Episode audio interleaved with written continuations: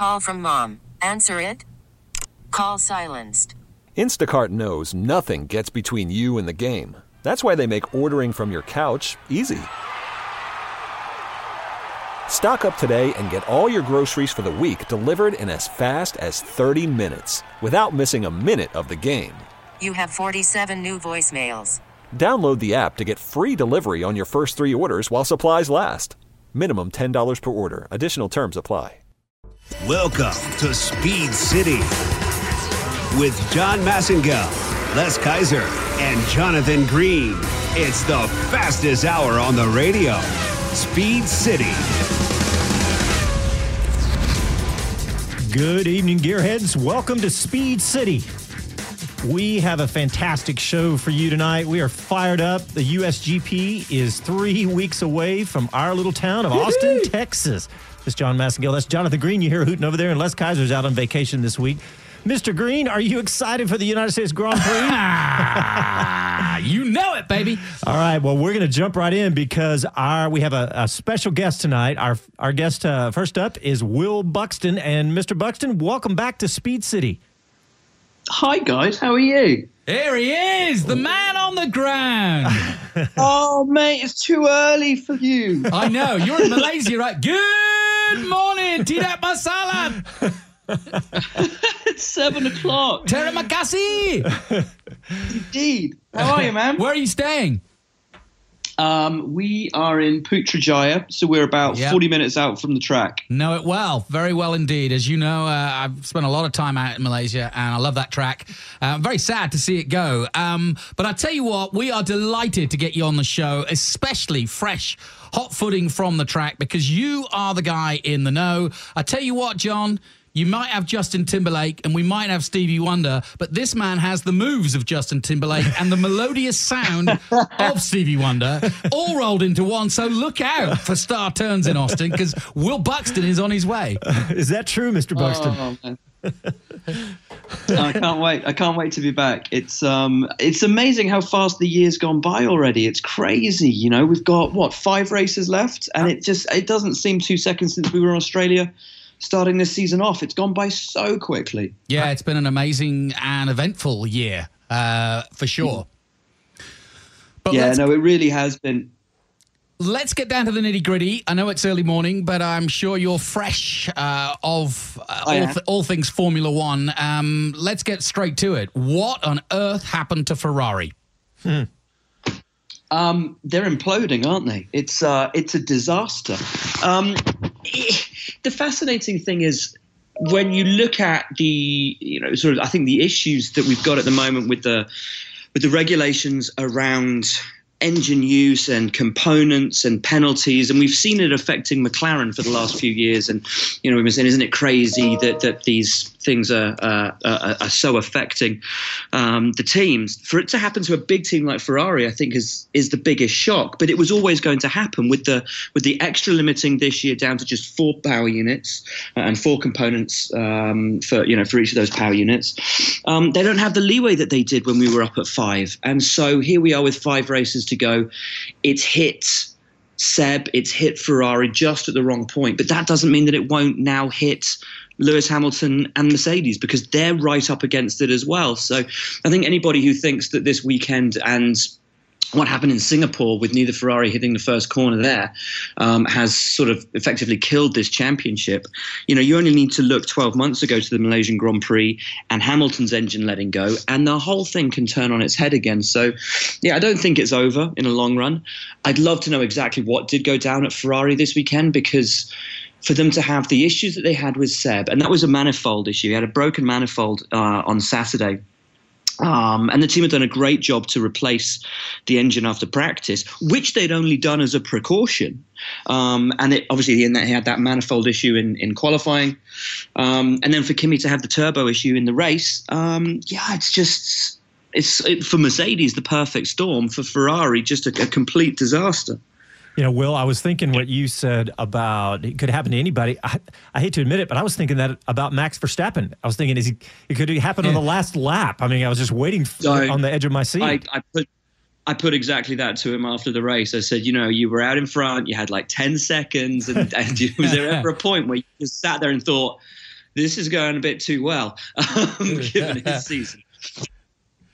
What about uh, Max though? Um, on a brighter side, as it were, um, if you like, the first the first win was you know, not a given. No no race in Formula One's a given, um, but um, it, but this was an outright win by Max Verstappen on his game ahead of a field of brilliant guys, much older than him, of his dear 20 years of age. Um, what did you think of that performance today?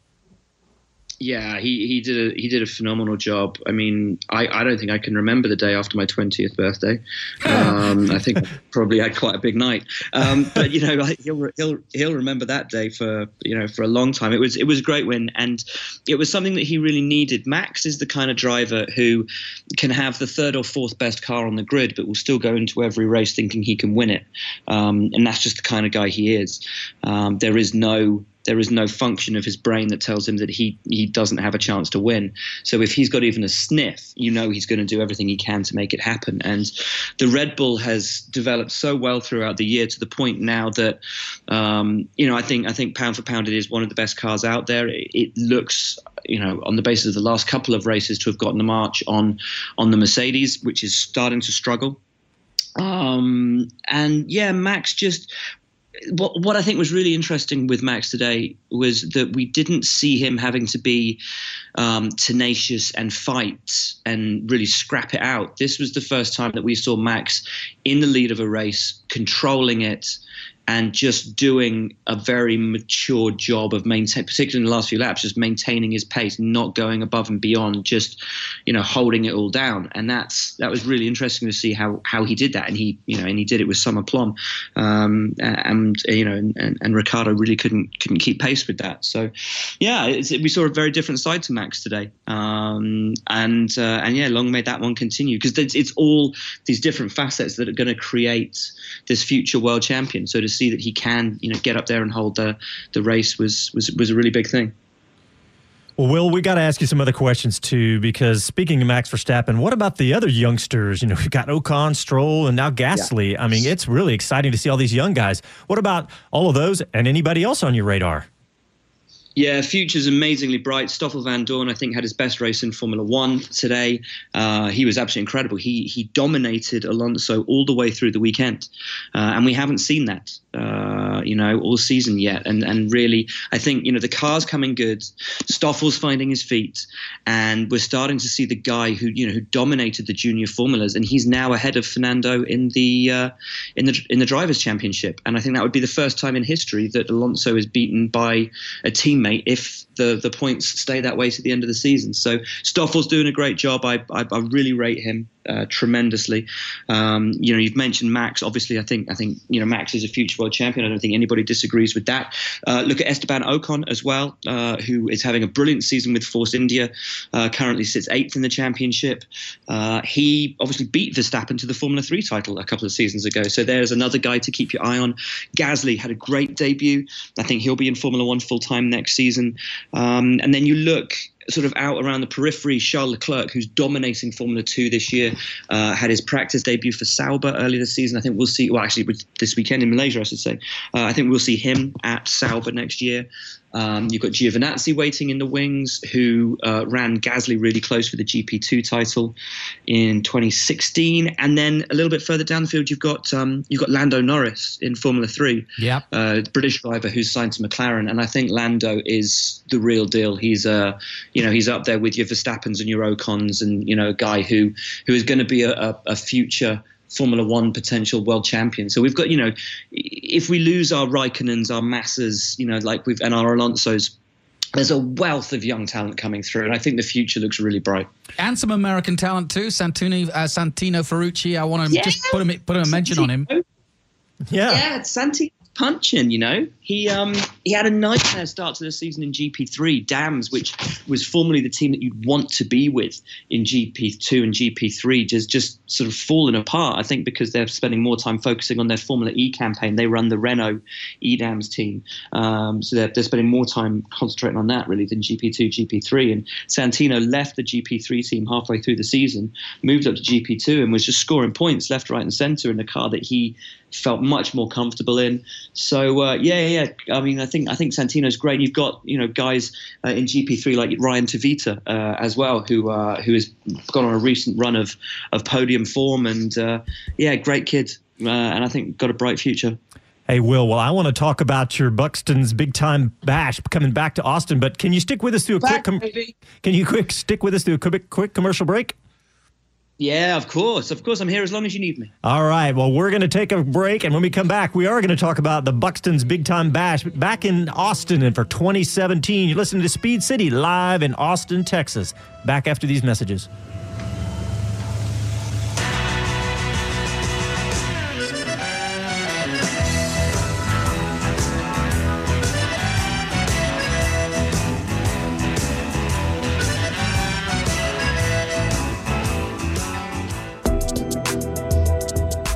Precision Camera and Video is the largest camera store in Texas with over 10,000 square feet and packed with all the latest manufacturer offerings. Founded in 1976 and still owned and operated by its founders Jerry and Rosemary Sullivan, Precision Camera is committed to the finest customer experience.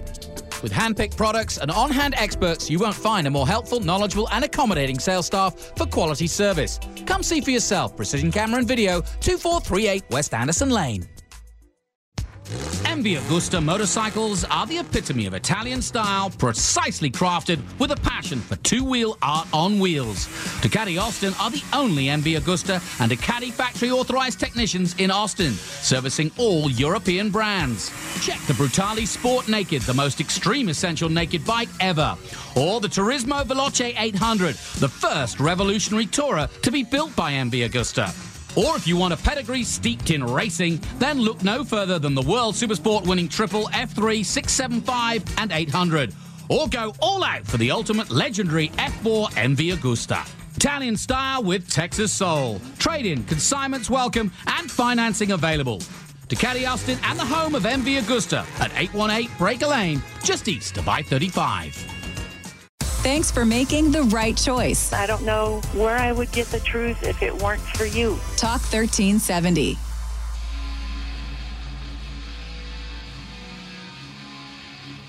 Hi, this is Mario Andretti, and this is Speed City.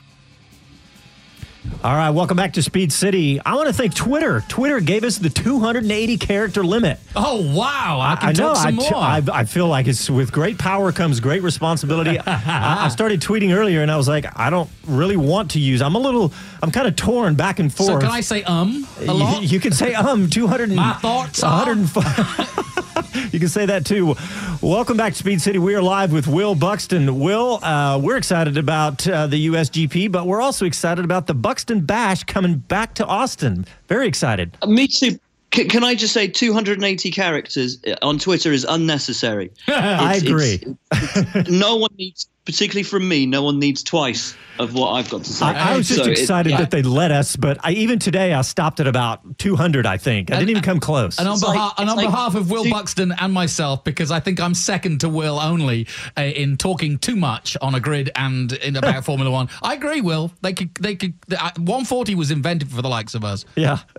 It- but, but also it's like you know it's like uber saying well we're going to start doing these large cars and they're going to stop at certain points on the route. And you're like well that's just a bus. And it's you know it, it's sort of, and Good point. so i don't get it. I don't get it. 280 is it's just two tweets. Yeah. so just send two tweets. Yeah. give us a one minute function. Because i'm still sending a 280 character tweet and i look at it and i go oh i've spelt that wrong and so i just Yeah. give me a one minute edit feature that's all i want is a one minute edit Yeah, I mean, next year, 2018, tune in and Twitter will offer you a phone where you can talk to people. yeah. Oh, man. Yeah anyway anyway yes onto onto important things The Bash. Let's hear it. Uh, tell us all about it, Will. So um, when when Formula One first came to Austin, I know there was um, some sort of reservations about whether Formula One would just come to Texas and take money from people and not give anything back. And and I know there were some real reservations from from from folks in uh, in Austin about the race. So what I wanted to do when we first came to Austin was to do something that gave back to the community and do something that gave back to to the city of Austin. So we set up the bash, um, which started off actually as a karaoke night um, at, a, at, a, at an Irish pub in town and was really fun. and it's just kind of grown every year. And uh, and we're now getting um, you know drivers coming down, and the teams are bringing uh, really amazing giveaways uh, and sort of sign stuff. And it's a chance to, to come down and meet drivers. We've had a lot of young drivers uh, coming down. I remember Alexander Rossi came down when he was racing in GP2, and obviously he's now a you know Indy 500 champion. And um, which is incredible. So, so um, you know, we've had a, an amazing group of people come down to, to give their time. Gil de Ferran and Mario Andretti uh, have come down. Um, a lot of F1 drivers have been down as well. And it's all about raising money for, for local charities. And uh, we've raised, I think, nearly $100,000 over the last. Wow. Well, we've only held it four times. We didn't hold it last year because uh, my father passed shortly before the race, so I wasn't able to dedicate, you know, as much time as I wanted to, to actually, you know, get the bash running. So it comes back this year after a one year hiatus. But yeah, as I said, we've, we've, we've raised nearly $100,000 for, for local charities. This year, the, all the money will be going to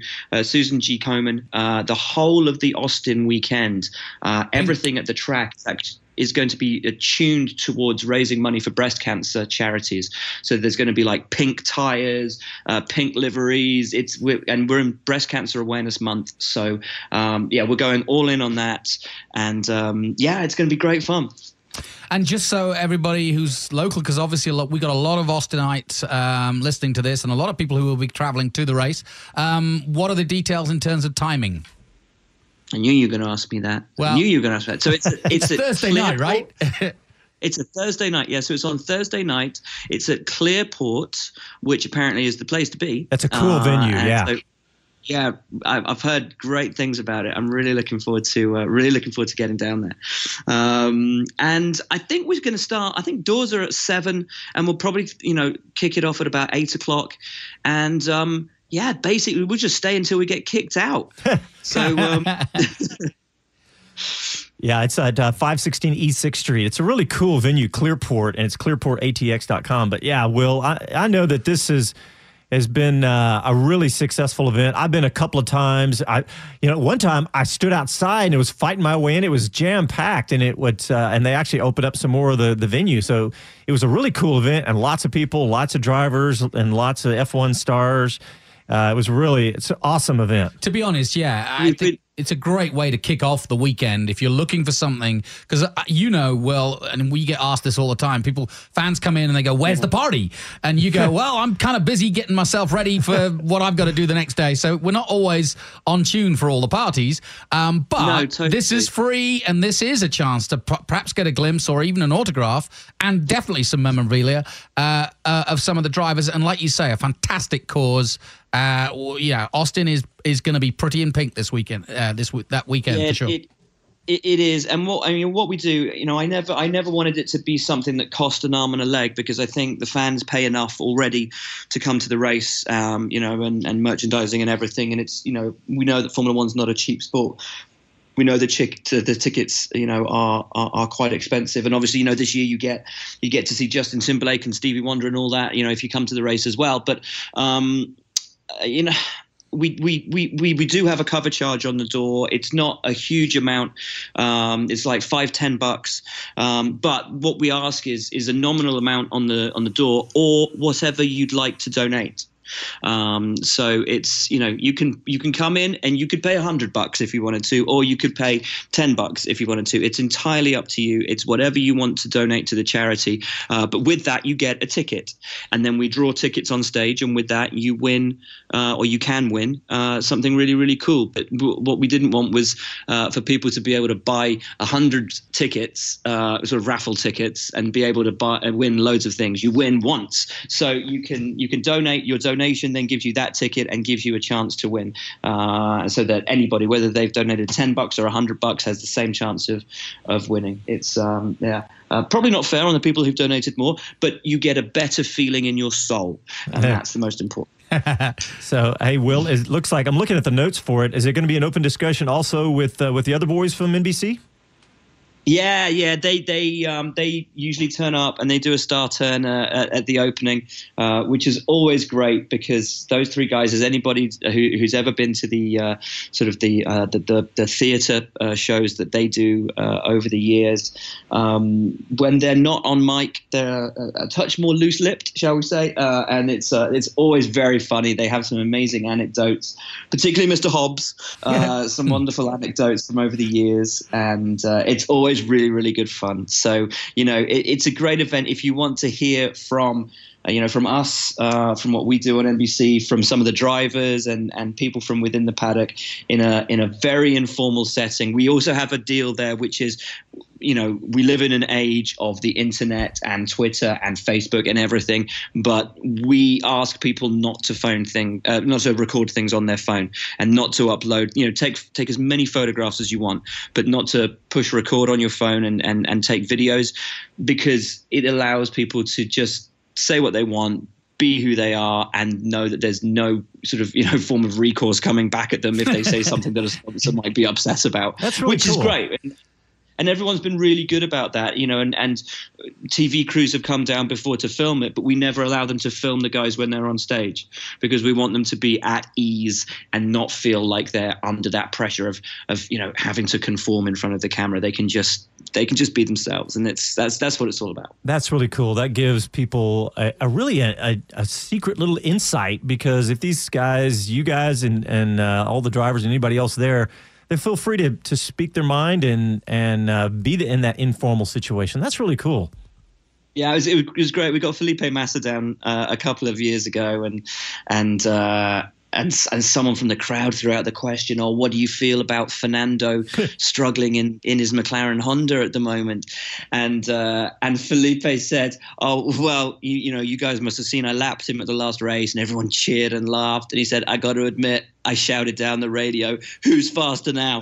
And uh, it was great. It was great. uh, that's yeah, really so we cool. have fun. We have Talking of which, that that's a nice segue, Mr. Buxton, as always, because I want to get back because I, I just so people know, we are talking to the inside man of Formula One, a brilliant job on NBC across the years, Will Buxton, who gets closer to the drivers than anybody else, and I mean anybody else, because I know I've I've been in that, I, I will be in that uh, that that little melee of people this year, uh, and I know your relationship with those guys is solid and I, you know, I, I I'll take my hat off to some of the interviews you've done in the past, including um, one with Ferrari a couple of years ago, where I think you were the only one who got anywhere close to getting an interview. So this is the right guy. But anyway, what I want to know is.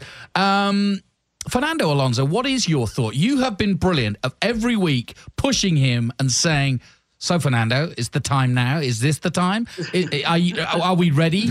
And and I mean, he kind of he gives you that look of I know you're going to ask this question, and I know I want you to ask this question because I'm going to use you to tell you how I feel, but I'm not really going to go too far. But we got this. You're doing a nice little tango. So where where are we in in in that lovely little waltz? It's I honestly. I don't know, man. I, I just and I and I said I've I've said it before. I don't know because I don't think he knows. Yeah, I genuinely don't think he knows. Um, you know, it's McLaren are moving to Renault just at the time when the Honda engine's coming good. Yeah, um, and you know, obviously they haven't rushed into the decision. It's been three years coming, but Honda does finally appear to be looking good, and. I do, I think he's going to stay in Formula One now. I think he'll stay there for this year. Um, I think McLaren will probably give him a chance to go and and, and have a crack at Le Mans this year yeah. rather than uh, the 500 because the 500 uh, clashes again. Um, so I don't know. I think Fernando is starting to realize that another Formula One World Championship is out of his reach. I think he's going to give it one last go with McLaren next year and, and see if that happens. But um, yeah, I think then we I think we lose him then, and I I would love to see him go and you know try and win the 500 again because I, I honestly one of the most impressive things I saw in, in some years actually was watching Fernando at the 500 and Yeah. just watch him learn lap after lap. And you could see him in the first 10 15 laps of the 500 you just watch this guy just settling in and just being calm and, and not going for it. And then he started to make his moves and he started to figure out where he could pass people. And then you got the, the first full course yellow and then you got the first restart and he lost places and then he started picking people off. And then you got the next full course yellow. And on the next restart he held position. And he was making moves on people. And so to watch the racing brain of someone like Fernando Alonso learn in real time during that 500 was was fascinating uh, to see. So I think you know he'll go back and he'll do the 500 uh, not next year, but probably the year after. Um, and then I think he's just going to wait and see what on earth happens to the World Endurance Championship and Le Mans because there's only Toyota left in LMP1. And given Toyota's recent history, they'll still find a way to lose it. It's a good point. I I mean, and on a fo- just on a footnote to that, I was there at the 500 literally for the for the for the weeks leading up and and during the race, uh, and therefore got to see the circus around Fernando and be part of it. Um, but you know, and you'll you'll appreciate this. Uh, he had an air about him of enjoyment. Uh, of being part with the journalists, and I also appreciated the American journalists that I haven't been that close to um, over the years, but their appreciation of him, and likewise, it went both ways. It reminded me of the Senna days, where literally after practice and after qualifying, Senna would hold court. Uh, and, and Yeah. and that's what Fernando was doing, and I, and I really do hope it really doesn't matter where he races, but I want him to be revered and I want him to be seen for what he really truly is, which is one of the greatest drivers of all time. Yeah, I, I completely agree with you, and I think now he is looking more at his legacy and and and how he's viewed. Uh, you know, ultimately in, in history, in, in, in the great sort of, panth- uh, you know, sort of the, the overarching view of the greatest drivers of all time. And, you know, he looks up to people like the Stirling Mosses and the Mario Andretti's who were able to turn their hand to anything and be fast. And the fact that he went to Indy and suddenly gained this huge respect for the drivers out there and realized how difficult it was, but got that taste of, oh my god, I can be competitive here. That I think that was that was really big for him, and it gave him um, it gave him a, a, a huge boost at a time when when he really needed it. So, it you know I think. It's, it would be great to see him in a championship where he's revered. It would be great to see him in a championship where he can ply his trade and be as good as we know he can be. And ultimately, a happy Fernando is a fast Fernando, and that's that's all I think anybody wants to see. Well, hey, Will, can you stick with us through one more quick break? And we're gonna, I want to ask you some more questions. Of course, of course, happy. Awesome, awesome, because I want to talk to He's you having about. his breakfast. well, he doesn't need coffee after Right, Jonathan okay. Green getting on the on the horn with him. But all right, uh, we're going to take a break, and when we come back, we're going to talk more with Will Buxton about Formula One. You listen to Speed City live in Austin, Texas. Back after these messages.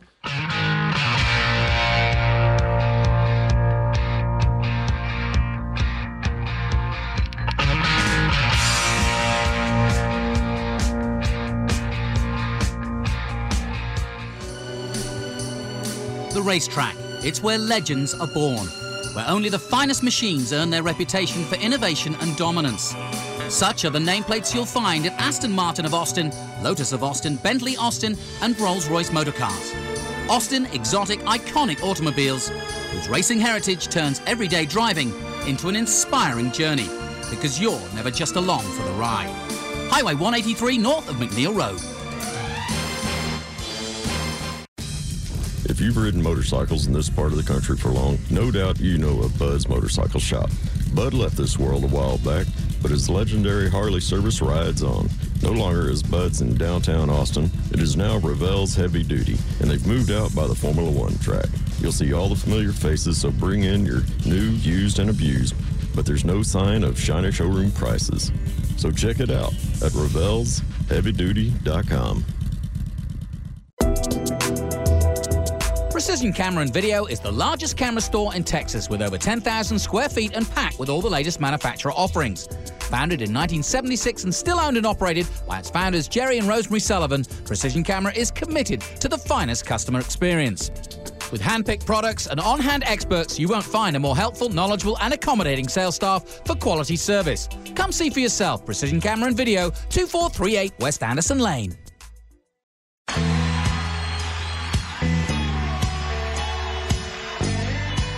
This is David Hobbs, and you're listening to Speed City.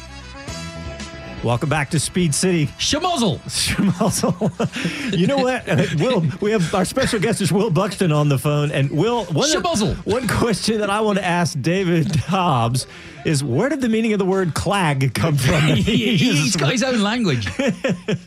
I've never asked him that. I've never asked. I must. I must ask him. I think he has that trademark. Uh, Yeah. No one else is allowed to use it.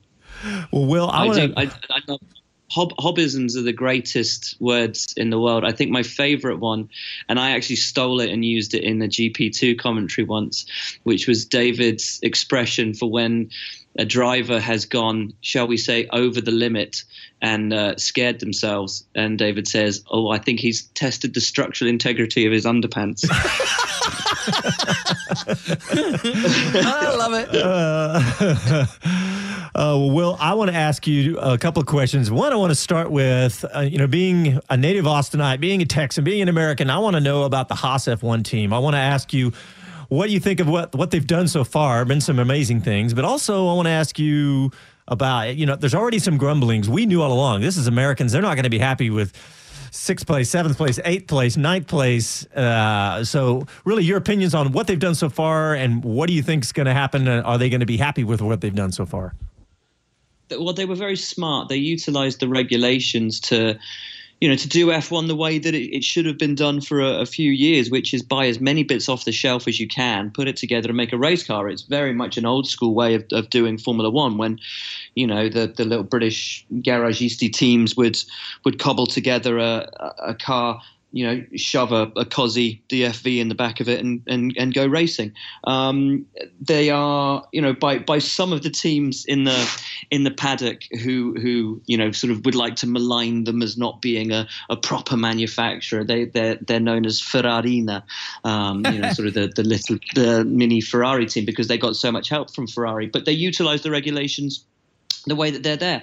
And I think that they've done a phenomenal job with it. If you look at, you know, second, if you look at it from a musical perspective, you know, the, the after a great debut album, is that that difficult second album is always a nightmare for, for bands. And um, it's the same in racing. After a good first season, second season uh, is always tough to live up to to those same expectations. And while they haven't had those same headline results that they had in year one, they've already surpassed the amount of points that they scored in year one.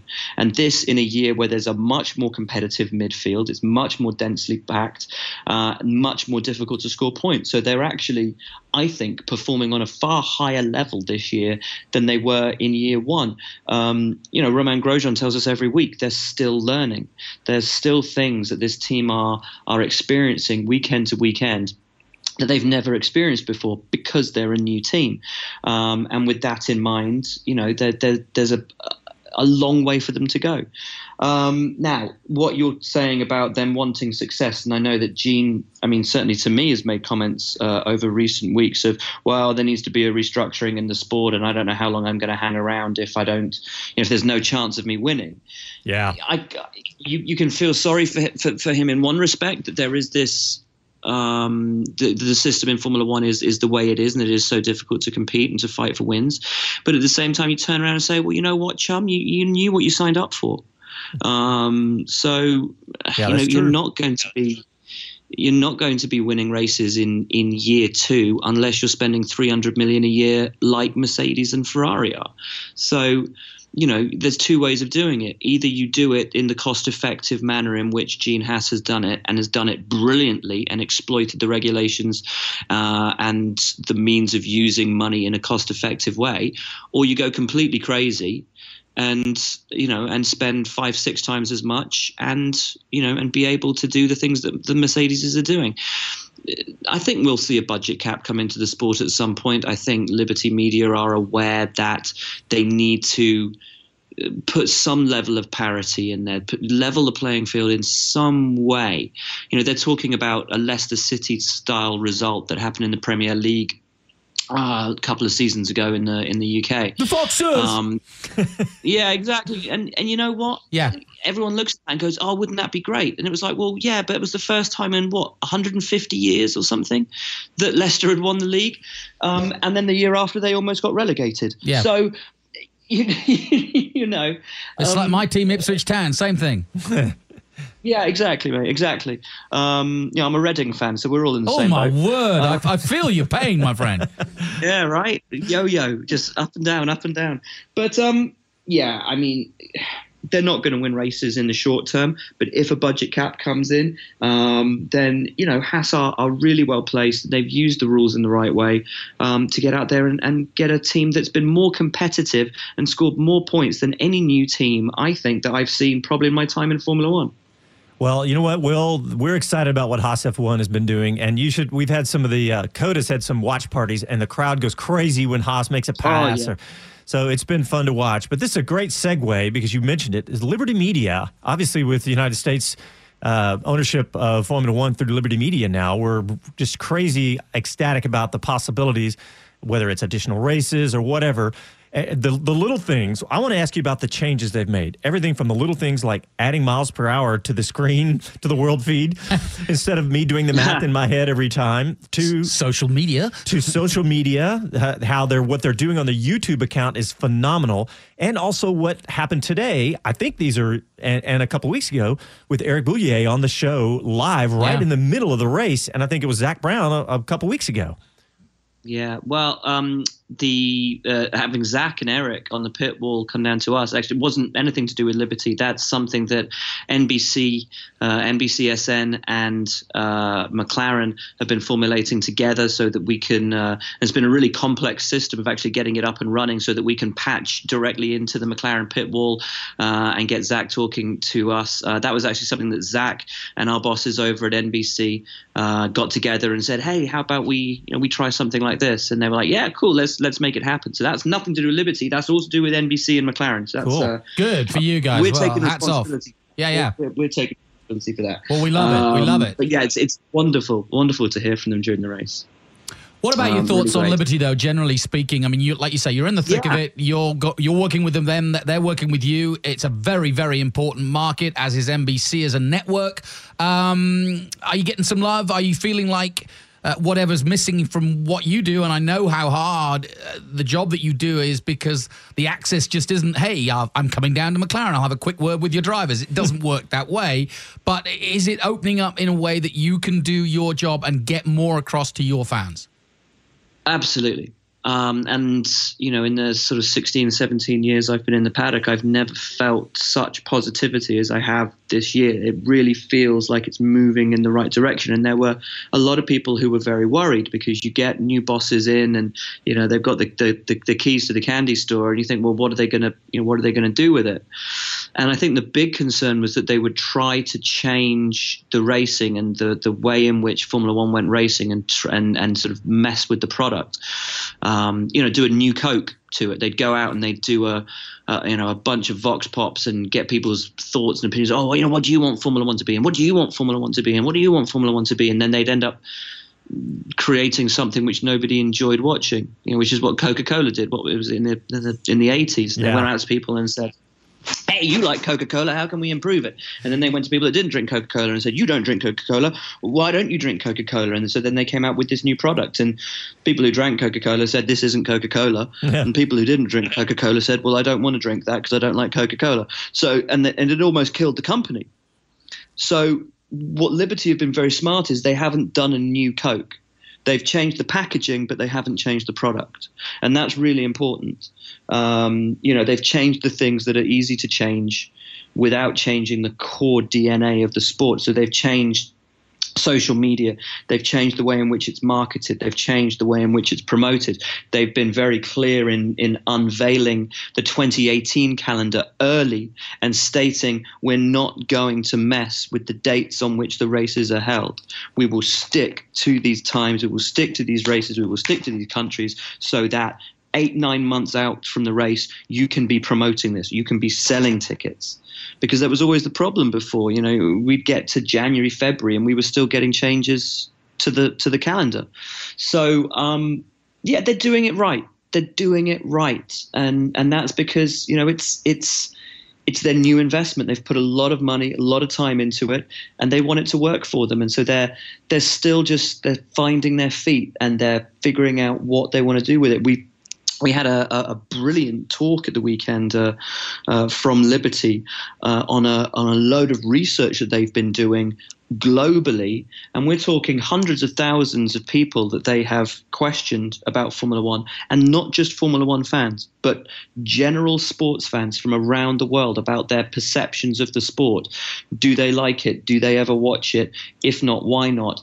And they've sort of realised there's there is a ceiling of how many fans the sport can have globally, because there are some people crazy people who just don't like motor racing. Um, um, but um, you know, they realise that you you you you're never going to get those people to watch Formula One. So let's stop trying, and let's not change Formula One to try and appeal to people that are never going to watch it. But let's take the sort of 70% of the world's sporting audience that is either massively, massively into Formula One or has a passing interest and would maybe watch the highlights if it's on TV.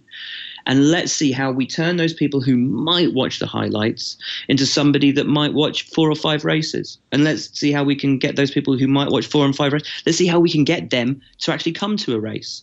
And let's see how we can then turn those people into die-hard fans that watch everything. And so that's what they're working at at the moment. And I think it's a really smart way of looking at it. It's a long-term project which shows that there aren't going to be these knee-jerk reactions and stupid regulation changes that we've seen over the years that had no no vision, no strategy, no long term plan, and were just people throwing balls in the air and seeing which ones they could catch. Um, so I, honestly, I think it's it's a really positive time for the sport. You know, I when they first did the purchase, I looked at John Malone, and this guy. Oh, yeah. he is a brilliant investor. That's his. You know, his main thing is making money. And how do you make money Yeah. in this type of thing? Is you you get eyeballs and you get viewers. And you know, Will, with with the NFL, NFL is king in the United States, right? And so, but the mm-hmm. ratings in the NFL this year and last year are actually in in a not a free fall, but a pretty dramatic decrease, like fifteen percent or so. And so, the the things that are filling those spots are like esports. And with the way video games and car and and all the different racing games and I don't know, it, it I feel like there could be a spot for for in for uh, F1 to fill some of this rating They're- spot. they're doing it. Yeah, I, I think it's possible. Yeah, I mean, I think we're we're all aware that the way in which people engage uh, with sport is changing, um, and people want to be a part of it. They want to be, you know, in it. And I, I think I think the worst thing that you can do though is try to change the sport to appeal to what's happening uh, in terms of, of, of the way in which things are broadcast and the way in which people get their information and absorb absorb their information. You know, it, I think it's more to do with the way in which you broadcast it, the way in which you make it available, and, and how you how you put it across to people, rather than the actual product itself. You know, would you change if if figures are dropping in American football? Or football, sorry. Do you, you know, do you change it from four quarters to two halves? Do you change the length of the quarters? Do you put it into, you know, do you do it to th- in thirds? Or, you know, I don't think people would be happy with that. You, you know, you, you Yeah. have to keep a core element of what of what makes the sport the sport. You know, do we want to get to a point with Formula One where we have two sprint races rather than one long race? I think at that point you're you're crushing what is the DNA of the sport if people are only, I say people, you know, oh, oh what are we going to call them, millennials or you know, kids or whatever, you know, whatever we want to call them. You know, if if they're if they're um, if their attention span is only for a two minute thirty second video that they watch on YouTube, then okay, fine, put a put a two minute thirty clip on on YouTube for them to watch, but don't change the length of the race because you're trying Yeah. to appeal to somebody that you don't really understand. I, I, I, Yeah, I I just agree think with that's, that. I think that's foolhardy. Well, Will Very good Buxton, point, yeah. I, I want to make sure uh, we thank you so much for coming on the show, but, also. but, I want to talk Porsche. and I want to talk. I want to talk. Okay, well, Aston we're- Martin. we're running I out of know, but- time. But but but but but but John, He's like a kid, Will. I'm in the studio with a small child. Oh. Can you- Okay, ask coming it. in. Give it. Oh, give it two quick maybe. question. Yeah, Porsche coming. Maybe he said. Yeah, well, I mean, obviously, two big, uh, big stories that are sort of festering around, as it were. Aston Martin to be the title sponsor next year is is a you know is a big step forward, and also has some ramifications down the road as we look towards new rules. And of course, Porsche now mentioned in the same breath as possibility of an engine uh, come twenty one. Yeah, I mean, you know, Aston Martin obviously is a it's a title sponsorship deal, exactly as Infiniti was as a car manufacturer for the team. Um, so at the moment, it's just a you know it's it's a sponsorship deal. That's it. Will will Aston Martin make an engine? Um, this is the interesting thing. Talking to Christian Horner at the weekend, Christian said that it would be a badging deal on uh, what they would expect to be a Cosworth, if indeed uh, it becomes possible for a new engine supplier to come in in 2020, 2021 with the new regulations, um, which we would expect to be a simpler hybrid engine, possibly taking out the MGU-H and just leaving the the KERS system that we had in, in in years gone by. So sort of simplifying it from from that perspective. If we get a simplified engine formula, then the likes of the Porsches of the world may want to come in as well. Um, that would probably be as an engine supplier. Um, if the Aston Martin Red Bull thing doesn't pan out and Red Bull sell up, there could be a chance for Porsche to buy in there. But what is fascinating is that over at Red Bull at the moment in Milton Keynes, they are developing the Red Bull Technology Park. One massive area of that is, we believe, uh, an engine building. Uh, sort of uh, plant. Uh, Luca Marmorini uh, has left Ferrari and has been employed either by Red Bull or Aston Martin. We're not sure which one. Um, they are bringing in people left, right, and centre. Mario Illien, we believe, is part of the project as well. And that was the guy Um, that now, whether that- literally brought uh, you know the the Ilmor engine to Mercedes, uh, to uh, McLaren a few years ago, wasn't it? Bingo, bingo. He's the he is the the, the godfather of that project. So, um, you know, will Aston Martin make their own engine? Will McLaren make their own engine, or will they simply badge up a independent engine, possibly made by Cosworth in Red Bull's technology center in Milton Keynes, uh, as their own? That at the moment looks the more likely option. Man, you know, watching Honda, a huge company, struggle with getting it right, I wouldn't blame them at all for doing something other than trying to build from scratch their own engine. right? But Honda is starting to get it right. I know. and, and that's true. And, and I've and, and I've written about this a lot, and I, I do feel for Honda because they were forced into uh, an architecture for their engine in the first two years that they didn't want because McLaren insisted on a size zero back end of their car. At the start of year three, Zak Brown took over at McLaren, turned around to Honda and said, "What do we need to do?" And Honda said, "You need to let us do the engine that we wanted to do from day one and have been stopped from making." And Zak said, "Okay, guys, go at it." So basically, this isn't year three for Honda. This is year one. It's year one of a project that should have happened two years ago. And you see the great strides that Honda have made throughout this year. You look at the competitiveness they had during the Malaysian Grand Prix on a track that should not have suited them at all. And the fact that Vandoorne was able to fight and finish seventh in that race shows the great strides they've taken. And imagine where they'd be three years down the line if they were just able to do what they've done this year in their first year. So, you know, I don't think Toro Rosso have got a bum end of the deal at all. And that's positive for the Formula One World Championship fight because Honda is ultimately the engine that Red Bull are going to have to take in 2019. Wow, I didn't realize all that. Well, Will Buxton, we gotta we gotta go. Thank you so much. We are going to talk a My lot about the, the Buxton Bash over at Clearpoint on Thursday before Formula One. We're gonna we're, we're gonna throw up a page on our website in the next couple days. Oh, and lovely stuff. Thank you. so we can put all the information. We can put it up there, and people know where to go. And this is the this is the way to kick off the weekend. It's awesome. And could we have breakfast with you after Japan as well?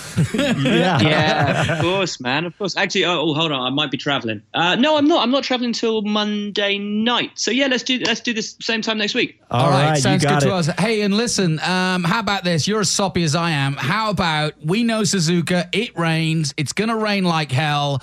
Honda and Alonso are gonna win in the rain at Suzuka.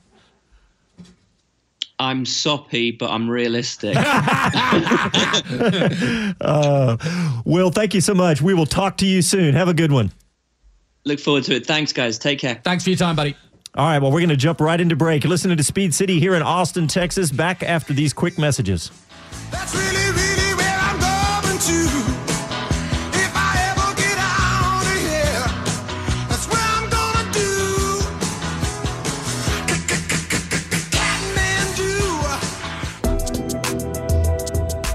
Precision Camera and Video is the largest camera store in Texas with over 10,000 square feet and packed with all the latest manufacturer offerings. Founded in 1976 and still owned and operated by its founders Jerry and Rosemary Sullivan, Precision Camera is committed to the finest customer experience. With hand-picked products and on-hand experts, you won't find a more helpful, knowledgeable, and accommodating sales staff for quality service. Come see for yourself. Precision Camera and Video, 2438 West Anderson Lane. MV Agusta motorcycles are the epitome of Italian style, precisely crafted with a passion for two-wheel art on wheels. Ducati Austin are the only MV Agusta and Ducati factory authorized technicians in Austin, servicing all European brands. Check the Brutale Sport Naked, the most extreme essential naked bike ever. Or the Turismo Veloce 800, the first revolutionary tourer to be built by MV Agusta. Or if you want a pedigree steeped in racing, then look no further than the World Supersport winning triple F3, 675, and 800. Or go all out for the ultimate legendary F4 MV Agusta. Italian style with Texas soul. Trade in, consignments welcome, and financing available. Ducati Austin and the home of MV Agusta at 818 Breaker Lane, just east of I 35. Catch up on the latest headlines anytime at talk1370.com.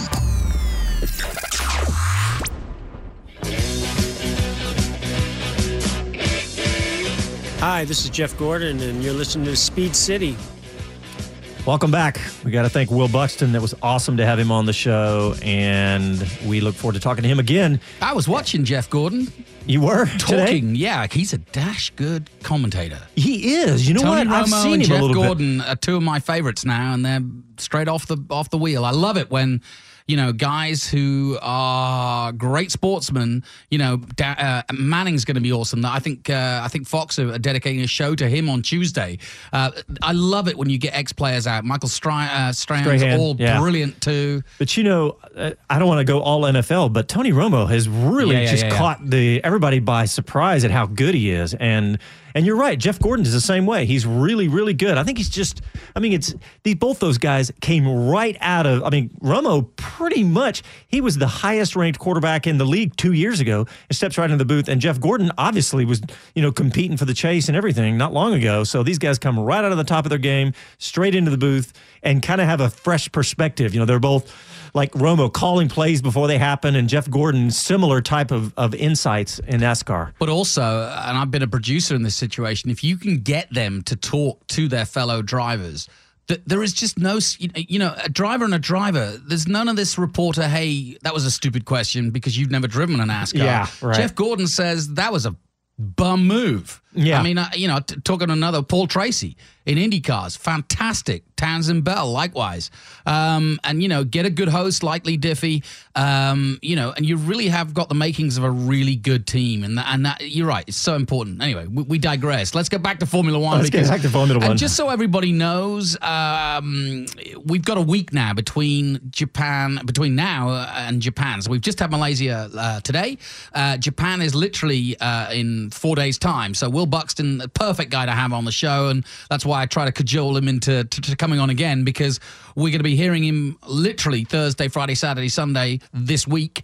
Um, we're going to put out the clips that we just heard because there's a lot of information Yeah, in we there. gotta break that down. So we're going to break that down. We're also going to encourage people to come to the bash. We'll give you some more information. We're going to put a page up on our website uh, about the uh, bash, all in uh, age of, uh, all in aid of the um, Turning Pink for breast cancer. Uh, so it's all going to charity. So Will doing a hell of a job, and we'll be backing him up on that for sure. The NBC boys in town. Um, but let's talk about some other stuff that we didn't get a chance to talk to Will because it's so fascinating to get him. Who do I you know. want to talk yeah. about? Uh, you know, you got to talk about Max Verstappen. I mean, he won the race. Yeah. He passed. You know, we tweeted a photo of him passing uh, Lewis Hamilton. Did you? Uh, well, watching. Speaking of NBC, watching the NBC guys, they were caught off guard just like I was. Yeah. Oh, looked up and I was like, wait a minute, Max Verstappen is passing Lewis Hamilton. I mean. Anybody, insert name, passing Lewis Hamilton. Yeah, yeah. I mean, it just blew my head off. I was like, I can't believe this is actually happening. Yeah, it was pretty pretty impressive. Uh, and I, I, I, Lewis said it in his post race interview with Will Buxton. Um, you know, uh, he wasn't gonna fight him too hard. Um, simply because he, he, you know, he has got one eye on the championship, and he also knows that Max, and he said it in the interview, would go all out to to to do the overtake and get the win. Um, so he wasn't, you know, no no mood to uh, to you know to, to go nuts. But uh, on a on a more important side, you know, we talked about the future of Formula One, and we talked about um, Liberty and so on. They really do have a superstar in the making. Um, Lewis Hamilton is not going to go on forever. But Max has got a good 15 years ahead of him. And wow, that's if Liberty- amazing to say that. Well, he's Fif- yeah, 20 I know it's crazy. Yeah. yesterday. yeah. I mean, uh, Inga Strecker. By the way, we I- we haven't had time for Inga today, um, but we're gonna get. I've got a whole podcast that I've done with Inga. Inga made a brilliant point, which was when the first race took place in Malaysia 19 years ago. Wow. Think about it. that's funny. Young Max Verstappen Yeah. was just one, Yeah. and now he's won the race. That is amazing. Uh, so incredible that 19 years ago, that's crazy. And and you know what about Malaysia going away? I mean, I heard that. I know I did hear NBC say, well, there's still some negotiations negotiations going on. I suppose it could still come back. I mean, it's been a great racetrack, and what MotoGP goes there, so Very very popular with MotoGP. Yeah. yeah, so I I guess it could stay. You know, uh, we just have. I don't think we got enough time to play any clips, but um, but anyway, I, I want to one last time. I want to talk about the Buxton Bash because Sure. if you have not done that, it's really it's really an intimate setting with Formula One drivers. It's really an amazing little thing to go to. And to really hear what these drivers, some insight that they just probably won't say many any other place where you can actually hear them. Of course, you can get up close, you can get autographs, all that stuff. So we're going to build a page on our website and uh, put that all the information up. It's at Clearport here in Austin on 6, East Sixth Street. So thanks for tuning in tonight, of course. And uh, we're going to be leading up to the race. We're going to be working at Dakota that weekend. You'll probably hear Sure, sure. Jonathan on the on the microphones, and well, of course, Speed City will be broadcasting the race right here on AM thirteen seventy, and of course, um, all on our website. Check us out, speedcitybroadcast.com. Follow us on social, Facebook, Twitter, and we will talk to you next week. Thanks, Will Buxton, and happy trails, y'all.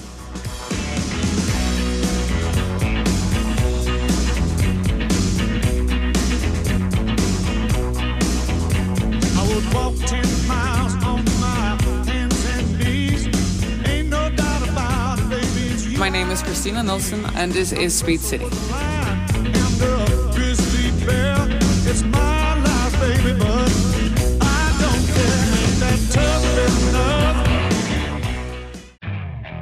Okay, picture this. It's Friday afternoon when a thought hits you. I can spend another weekend doing the same old whatever, or I can hop into my all new Hyundai Santa Fe and hit the road.